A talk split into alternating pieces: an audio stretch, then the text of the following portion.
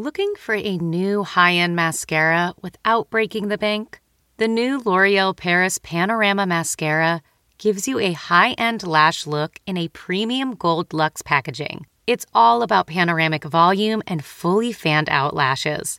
With its tapered brush, the new Panorama Mascara catches every single lash, giving you the false lash look without any of the hassle. Say goodbye to clumps and flakes because this mascara is specially formulated to resist them all day with up to 24 hour wear. And the best part, it performs better than Luxe mascaras at only a fraction of the cost. You can buy Panorama Mascara on Amazon today. Okay, it's time to commit. 2024 is the year for prioritizing yourself. Begin your new smile journey with Byte, and you could start seeing results in just two to three weeks. Just order your at home impression kit today for only $14.95 at Byte.com. Byte clear liners are doctor directed and delivered to your door. Treatment costs thousands less than braces, plus, they offer financing options, accept eligible insurance, and you could pay with your HSA, FSA. Get 80% off your impression kit when you use code WONDERY at Byte.com. That's B Y T E dot com. Start your confidence journey today with Byte.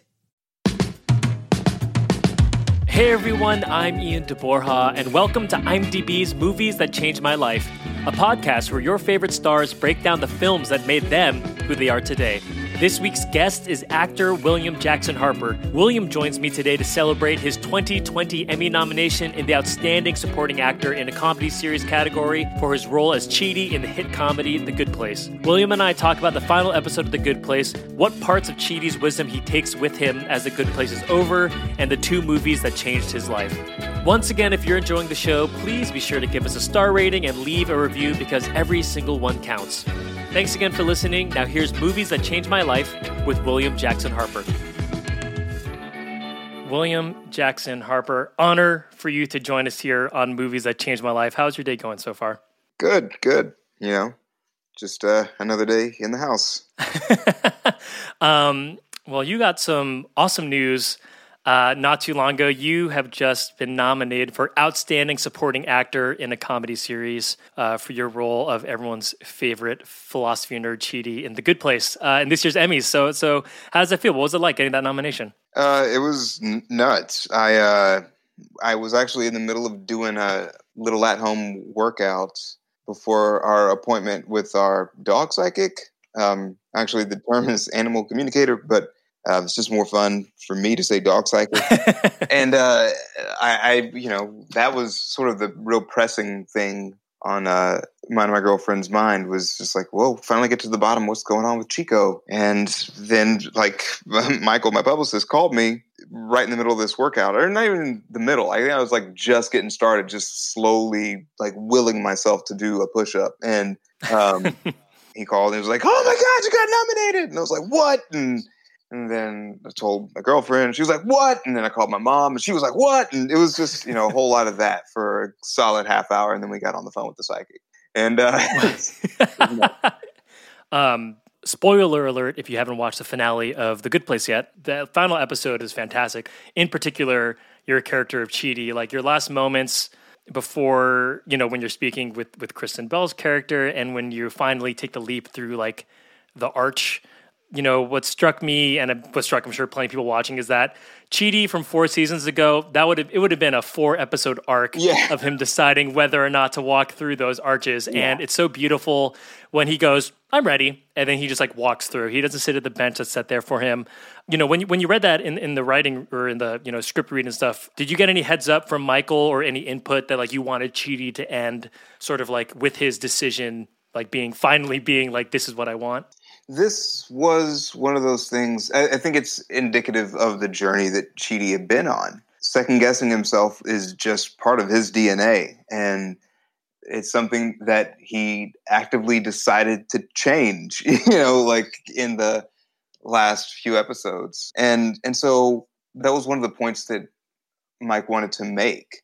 This is the end of his journey because this is the thing. This is his biggest obstacle is being decisive. And it was, you know, I got to say, I was, I, I, I mean, I, I, think maybe just I wanted more time and I, I wanted to deliberate on it and to kind of go backwards a little bit, but I think it's like a really wise decision on behalf of, of, of Mike in particular in, in writing this last episode for it to be mm-hmm. sort of an unprecious, you know, goodbye once the decision is, is made. You know, the hard thing is saying goodbye to, to Eleanor. That's, that's the hard thing. Mm-hmm. Saying goodbye to my friends is the tough thing, but the decision is actually easy because it's just time um, for a, a, podcast called Movies That Changed My Life, I think a lot of people treat The Good Place as a show that really like changed their lives for a very positive way.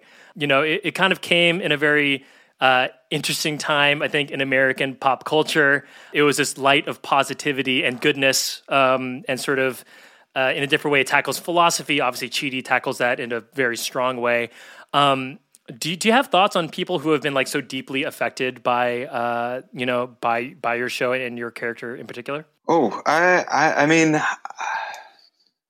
I feel like there's something in our current political and social climate that that necessitates a need to to, to see optimism in some mm. way, and you know, the world feels really dangerous and it seems like everyone's out for themselves and no one really cares about anyone else. And I think it's really encouraging and comforting to see people who are investing deeply in each other and making decisions for each other. And I think also the fact that our show has a little bit of snark and and and bite while still being rooted very deeply in optimism um, is is something that I think a lot of people gravitated to, and it's certainly something that that I gravitated to, and something that I really enjoyed about the show. Because going to work was going to a place where these are the ideas that we're exploring, and this is the way we're going to explore them. And I, I I've definitely needed that in the last few years. so um, to me, there's certain aspects of people really sort of latching on to to the show that it that just makes perfect sense to me because um, things are just more frightening now. So, last question here on Chidi. Do you have a favorite Chidiism or a favorite maybe uh, philosophy or philosophical line that you had to learn um, that sort of stuck with you beyond the character? Uh, yeah, uh, actually, uh, something that Chidi said in the first season. Uh, I'm, I'm going to butcher this, but yeah, it's yeah. like uh, principles are principles when you pick and choose when to use them or when to mm. apply them.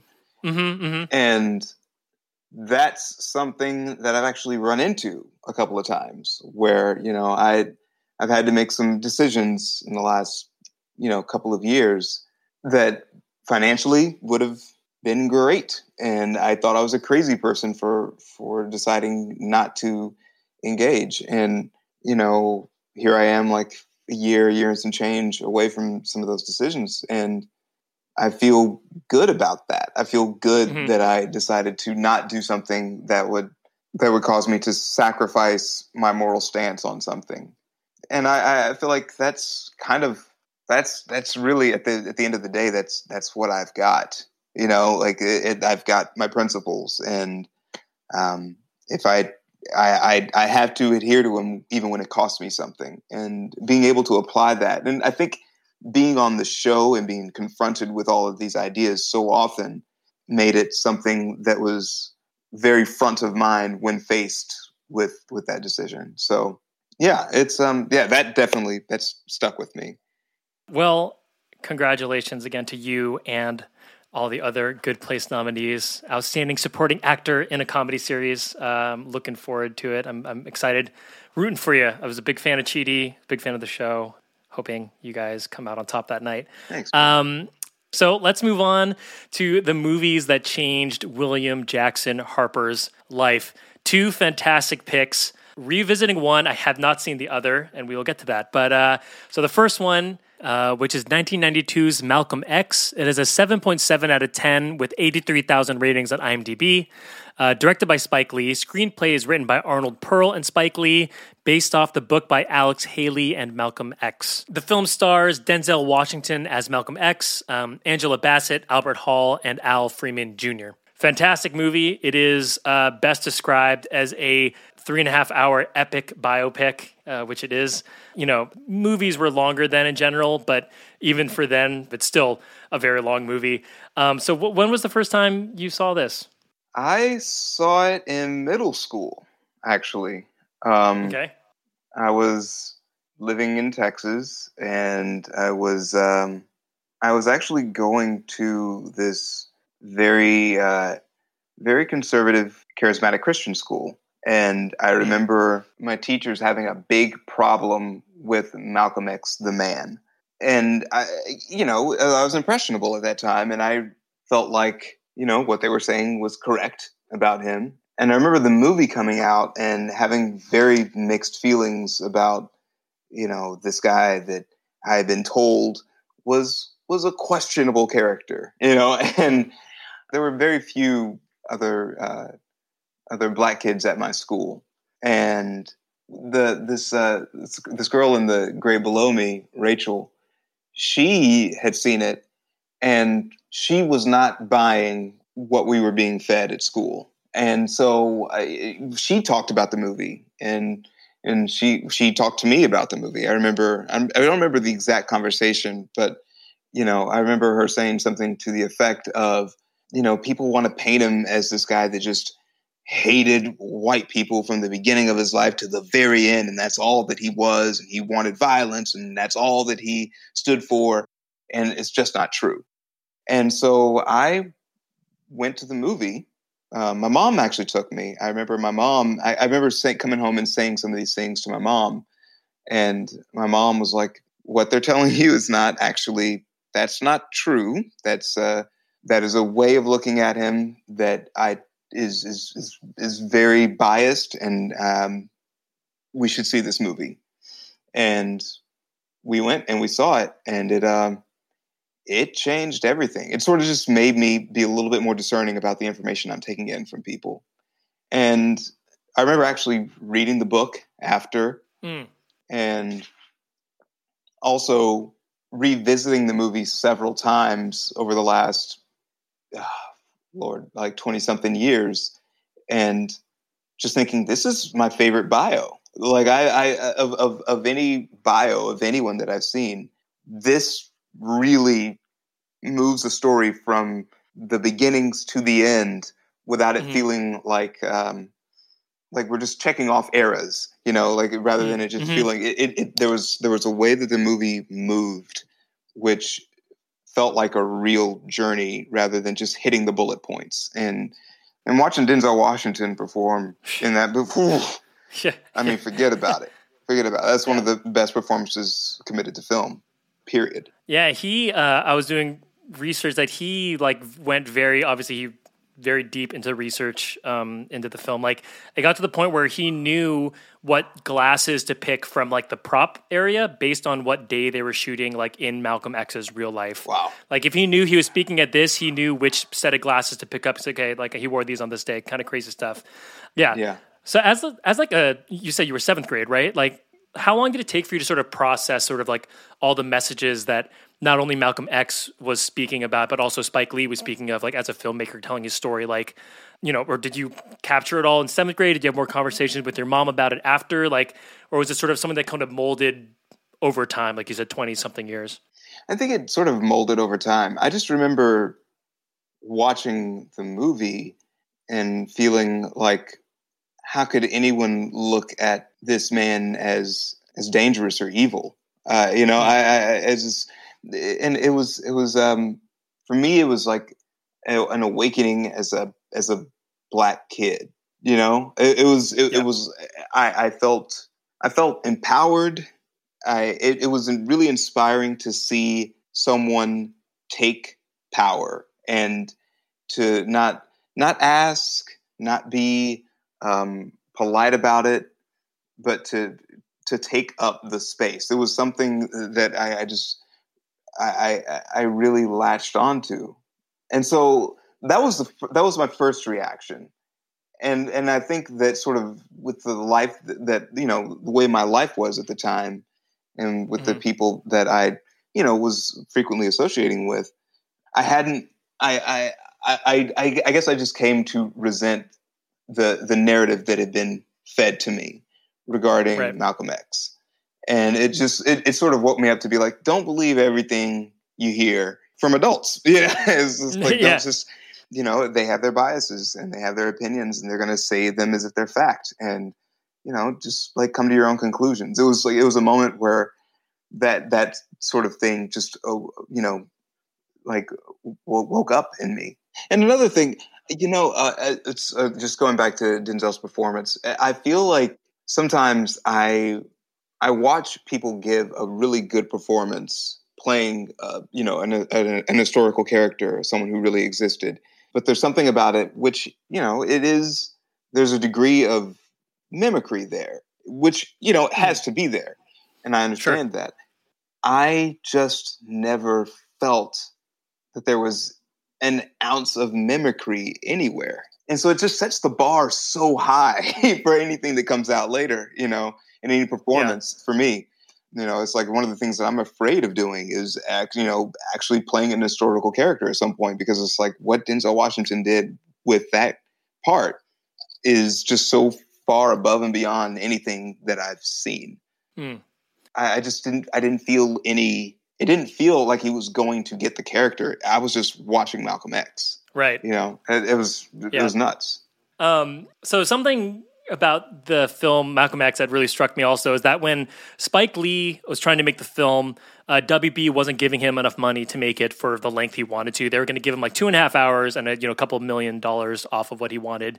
So in response, Spike Lee decided to forego all of his salary, and Denzel Washington decided to forego most of his salary. And then Spike Lee actually went to uh, Oprah and Michael Jordan um, to help finance the film because they also thought it was an important story to tell.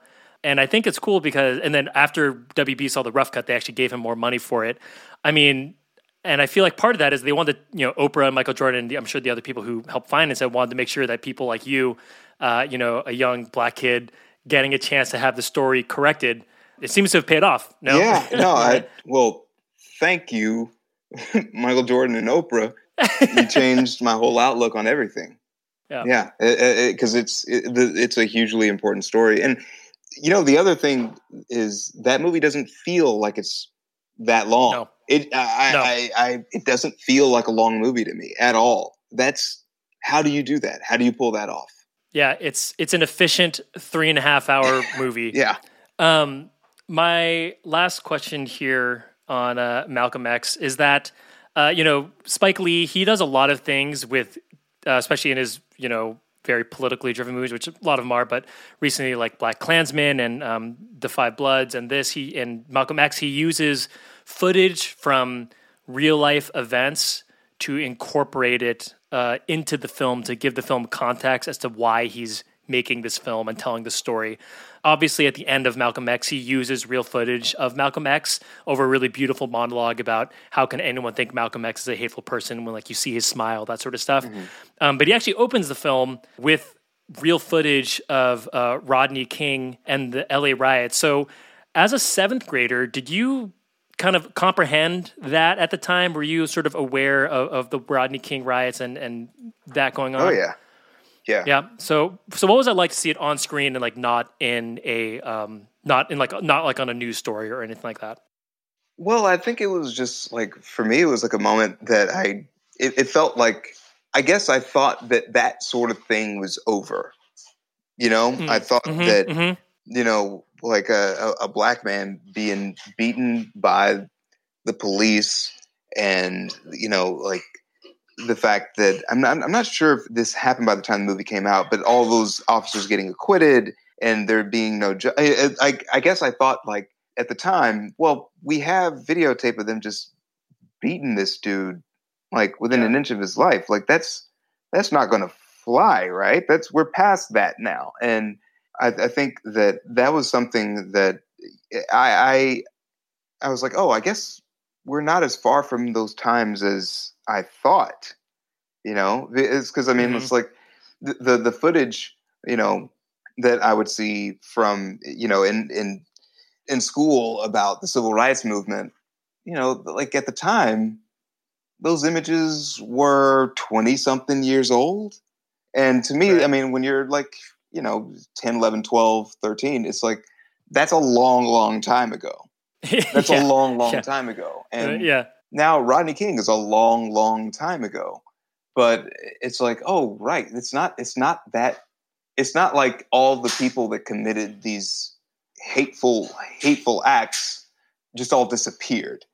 They all Mhm. had to go somewhere, and those points of view all went with them and infected other people. And so, seeing that in that movie was like one of those things that sadly it just sort of like it sort of just like made me put my guard up a little bit more and be a little Mm, bit more mhm. aware of what's going on around me what's being said how people are reacting to me um, in a way that i just hadn't really done you know Yeah, and then you know, obviously, unfortunately, now it is, you know, kids watching movies like Black Klansman or Da 5 Bloods today. They're saying, "I thought that was really long ago." yeah not that you long know, guys not that long Yeah, it's a it is an unfortunate cycle Yeah. uh, that that we do tend to see, but you know, uh, hopefully, uh, the you know new films from Spike or other people, you know, Jordan Peele making these movies that are challenging sort of social constructs can have similar effects on people the way uh, Malcolm X the film had Yeah. uh, on you.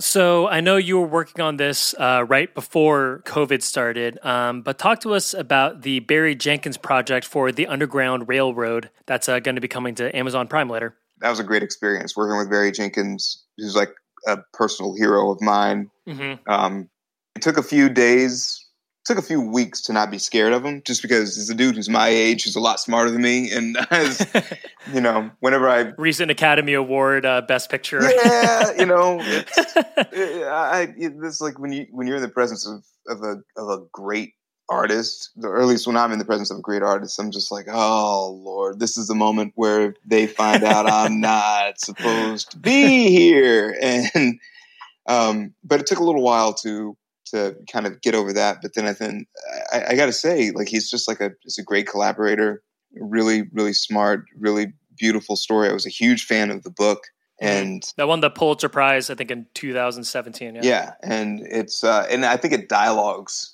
so well with a lot of things we're going through now, even things that we're going through a few years ago. A lot of the same questions that have been asked since the outset, you know, since the, the founding of this country, are still being asked, and I think this the this story really really dives deeper into those those questions and um, gives you a, a parallel to sort of rethink the way we're looking at our lives now and our society now. And I, mean, I think uh, people say that about a lot of pieces of art, but I really, for me, it's Mhm. it's hyper personal. Uh, one other thing is so you are doing the Williamstown Theater Festival. Um, it's called Animals and it's by Stacy Osei-Kuffour, uh, directed by Whitney White. And um, from what I understand, it's an all audible play. Yeah, Yeah. So can you talk about that a little bit? yeah. It's um, it's about old friends and new couples and race. you know, it's a it's a really vicious, infuriating, entertaining play. And uh, it, it's yeah, it's, it's going to be all it's going to be all uh, on in, in audio. It's going to be an audio play, so that's something different. You know, the thing that's Mhm. really great about being in a play is being in a room with your castmates and with an audience, and you're experiencing this thing in real time, and you're going through the entire thing from beginning to end, and you know it'll take on a life of its own once it's once it's in front of an audience, and that is not what we're doing. This, this is driven by dialogue, and we're gonna have to do all of that that work that we normally do with our bodies. Um, we're gonna have to just put that into our voices, and that's gonna be it's gonna be interesting. It's a it's a challenge. It's a fun challenge. You know, I was actually just rehearsing for it today, and um, you know, honestly, I I got frustrated with myself, and you know, because it's it's just a new medium and it's a and and trying to navigate these things without being able to actually be in the space with your scene partners Right. is, is is difficult but the play is really something and i think it's going to be special Awesome. Well, people can look forward to that. They can search the Williamstown Theater Festival. And the play is called Animals by Stacy Osei-Kuffour. This episode is brought to you by Philo. Do you love TV? Do you love saving money? Then Philo is your solution. Philo has shows, movies, and live TV for just $25 a month. You can even try it for free with their seven day free trial. No contracts, no commitments, no hassles, just a better way to watch TV. Never miss a minute of shows like the hit docuseries Where is Wendy Williams or classics such as Friends. If you can't get enough TV, then there's no better way to watch. Philo has more than 70 channels like BET, MTV, and AMC. And the best part, you can try it yourself with their 7-day free trial. Sign up today at philo.tv slash poppods. That's p-h-i-l-o dot tv slash p-o-p-p-o-d-s to get 50% off your first month. Delve into the shadows of the mind with Sleeping Dogs, a gripping murder mystery starring Academy Award winner Russell Crowe. Now available on digital. Crowe portrays an ex homicide detective unraveling a brutal murder he can't recall. Uncovering secrets from his past, he learns a chilling truth. It's best to let sleeping dogs lie. Visit sleepingdogsmovie.com slash Wondery to watch Sleeping Dogs, now on digital. That's sleepingdogsmovie.com slash Wondery. Um, let's make the jump to 2002 for the second movie that changed your life. This is City of God. It is an 8.6 out of 10 with 684,000 ratings on IMDb, directed by Fernando Meirelles and Katia Lund, uh, written by Paulo Lins. He wrote actually the book that the film is based off of, uh, and Braulio Mantovani wrote the screenplay. Um, starring Alejandro Rodriguez, Leandro Firmino, and uh, Seu Jorge. Mm-hmm. Um, it's about in the slums of Rio, nicknamed the City of God, uh, like the worst sort of uh, favela they call it in uh, Brazil, and it's sort of a group of kids from when they're young to when they're older, and sort of the stories and how they kind of go down different paths of the drug world, violence. Uh, someone wants to be a photographer, and that sort of stuff. I had never seen this movie. This was a big mark on my movie watching list, like. You know, sort of people say you've never seen City of God, sort of thing. So I'm thank you for having me show because it's an easy ten out of ten for me, like no question. Yeah. Um. So when when was the first time you saw City of God? I saw it in the theater. I actually wanted to see something else that night, and mm. it was I, for some reason I think we were, I don't know I think we were late or something I can't remember, but for some reason I wound up actually going into City of God just on a whim, you know, and I was not ready. You know, I, I, I wasn't ready for uh, that. Uh, that it, it was it it just blew my mind all the way apart you know um, mm-hmm. I think the thing that really stuck with me was there's so much comedy in that movie mm-hmm. it's so funny and there's so many moments of joy and and for that to be taking place you know against this this backdrop of you know a, a, living in a really violent neighborhood and seeing so many people having to do without and just do what they have to do it just it, the movie didn't feel like it was all suffering hmm. For me, and uh, I, I, I, just, I, I just, it felt like a magic trick.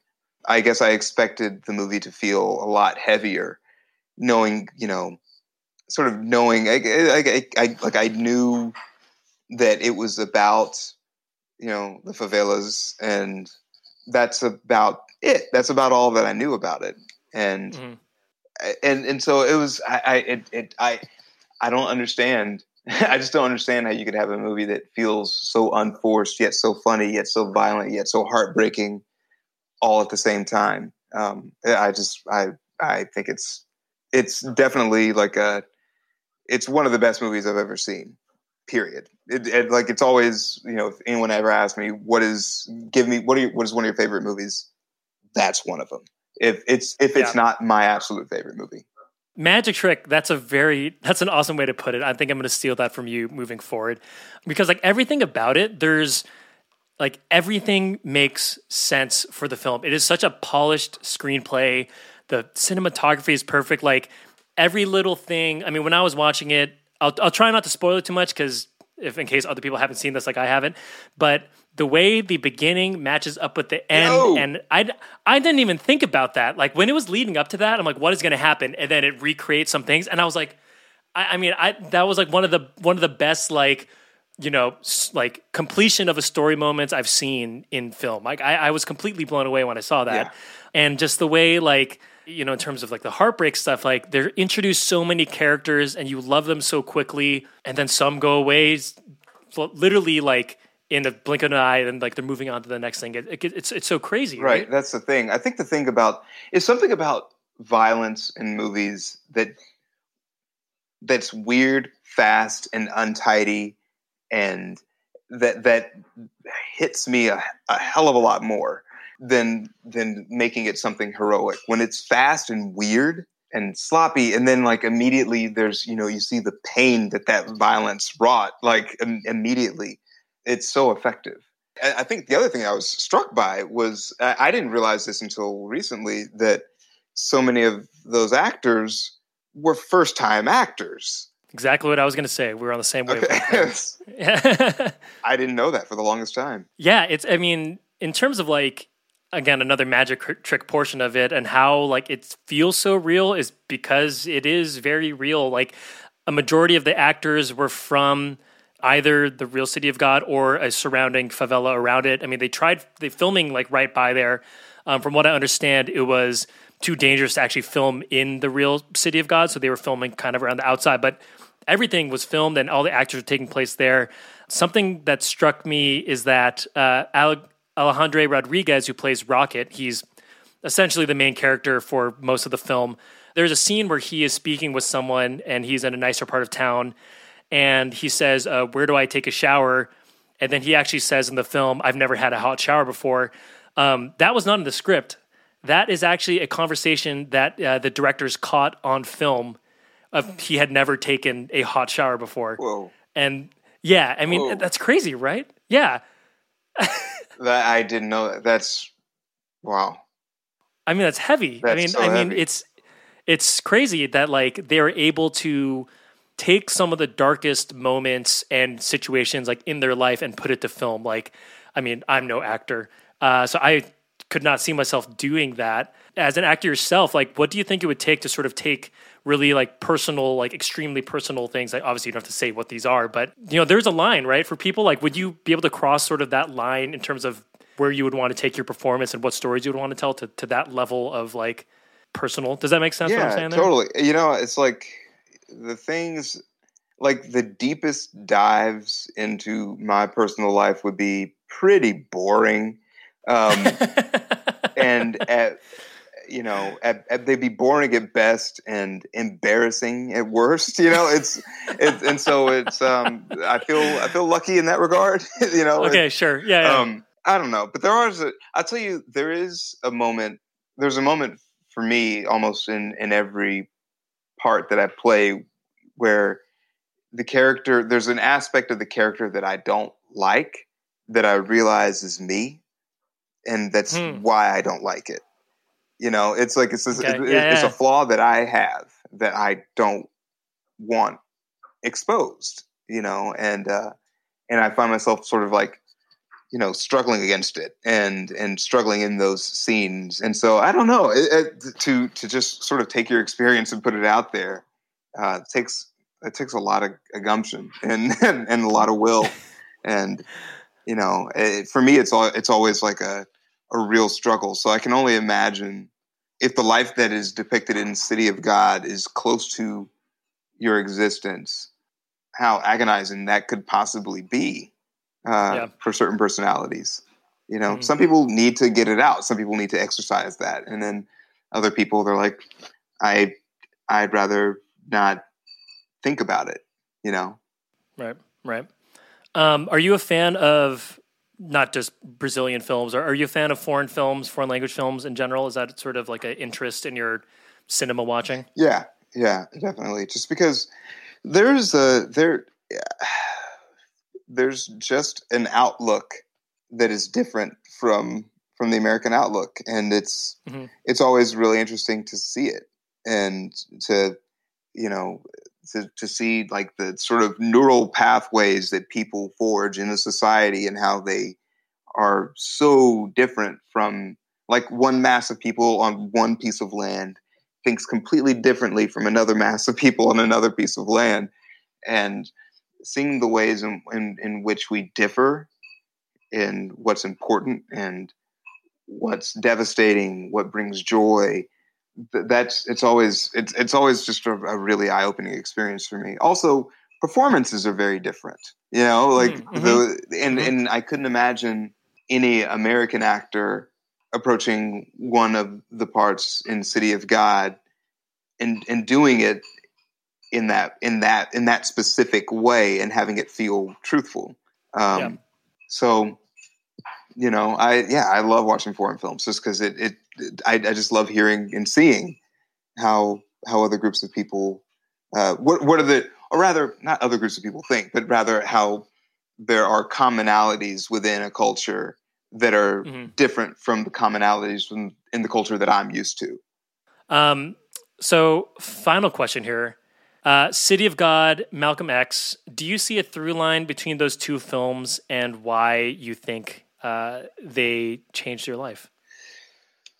Oh, well, that that that question takes time, but I can tell you that Malcolm X changed my life in a very. I, there was a there was a definite shift in my thinking after watching that movie, and a shift that I'm that I'm grateful to have had at the time that I had it, and I feel like City of God shifted my thinking again.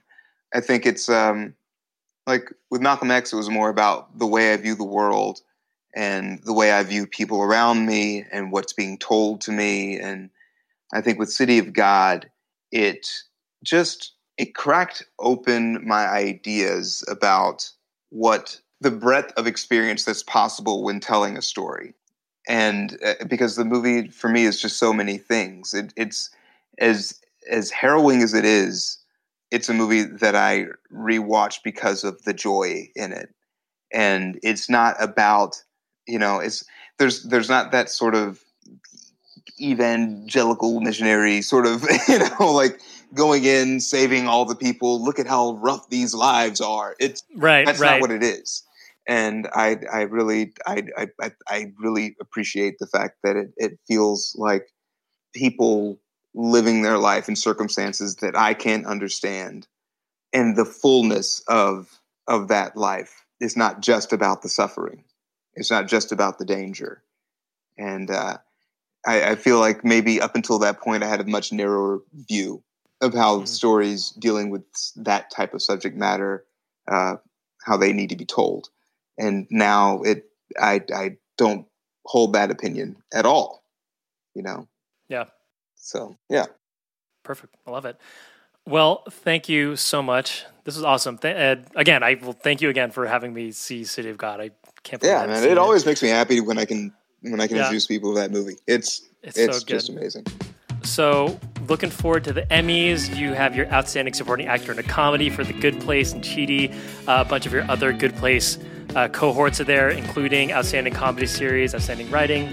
Looking forward to the show. I, I hope you have a fun time doing all the sort of stuff leading into the show and, and, and that night, however it's going to take place. I'm sure it's going to be a new experience for you. So, Oh yeah. I'm looking forward to all that. Oh no, this is you know it's um I'm actually okay with uh with being at home. Um you know for for that part of it I get really nervous. Um so it's uh yeah it'll be it'll be really interesting. I want, I'm so curious how this is all going to play out. Thanks so much for listening. Be sure to head over to imdb.com slash podcasts for more content on William and to easily add the movies that changed his life to your IMDb watch list.